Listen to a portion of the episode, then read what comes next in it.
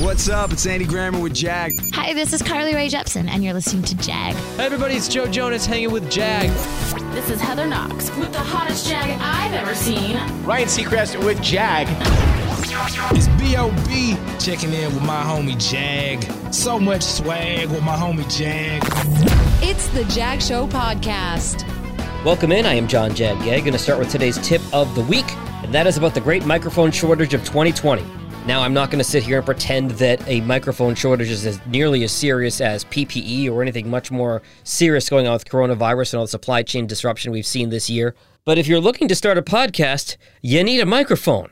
I actually have a new client in London who had a heck of a time trying to find a microphone because stuff kept getting sold out. So sometimes it depends on where you are.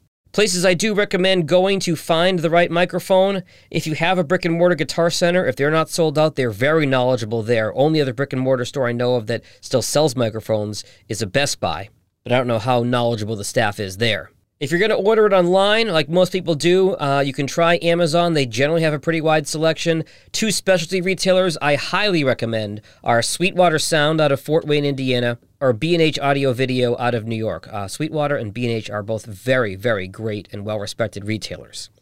Okay, as far as the type of microphone you want to get, there's a couple different things you need to consider. You want to get, in most cases, a dynamic microphone as opposed to a condenser microphone.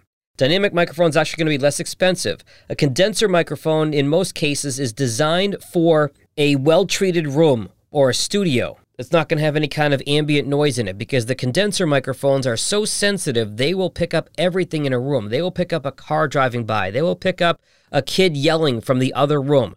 A dynamic microphone is set up to pick up more of your voice and less of any noise around it. So get a dynamic microphone unless you are trying to break the bank on a really nice studio also the type of connection you're going to want. If you're recording directly into your computer, get a mic that has a USB connection. Yes, XLR mics can be a little bit better, but if you're recording in your computer, this avoids you having to buy a box or a converter to go from XLR to USB into the computer. If you're recording in a device that has an XLR input, fine. Or you can certainly get a mic that has both USB and XLR connections. That gives you versatility and the option. The two microphones I recommend are the Samson S A M S O N Q2U and the Audio Technica ATR 2100X. It's the new improved model of the 2100 that a lot of people use for podcasting. If you're starting out, those are mics I recommend. I'll link to all of these in the show notes. Couple quick hits on podcasting news this week. I told you last week about the TV station owner EW Scripps looking to sell the Stitcher platform. Looks like they have a buyer and it's SiriusXM, who recently bought Simplecast. So it looks like Sirius is following the Spotify model of vertical integration and trying to buy the different steps in the vertical. And like Pinky and the Brain would say, try to take over the world.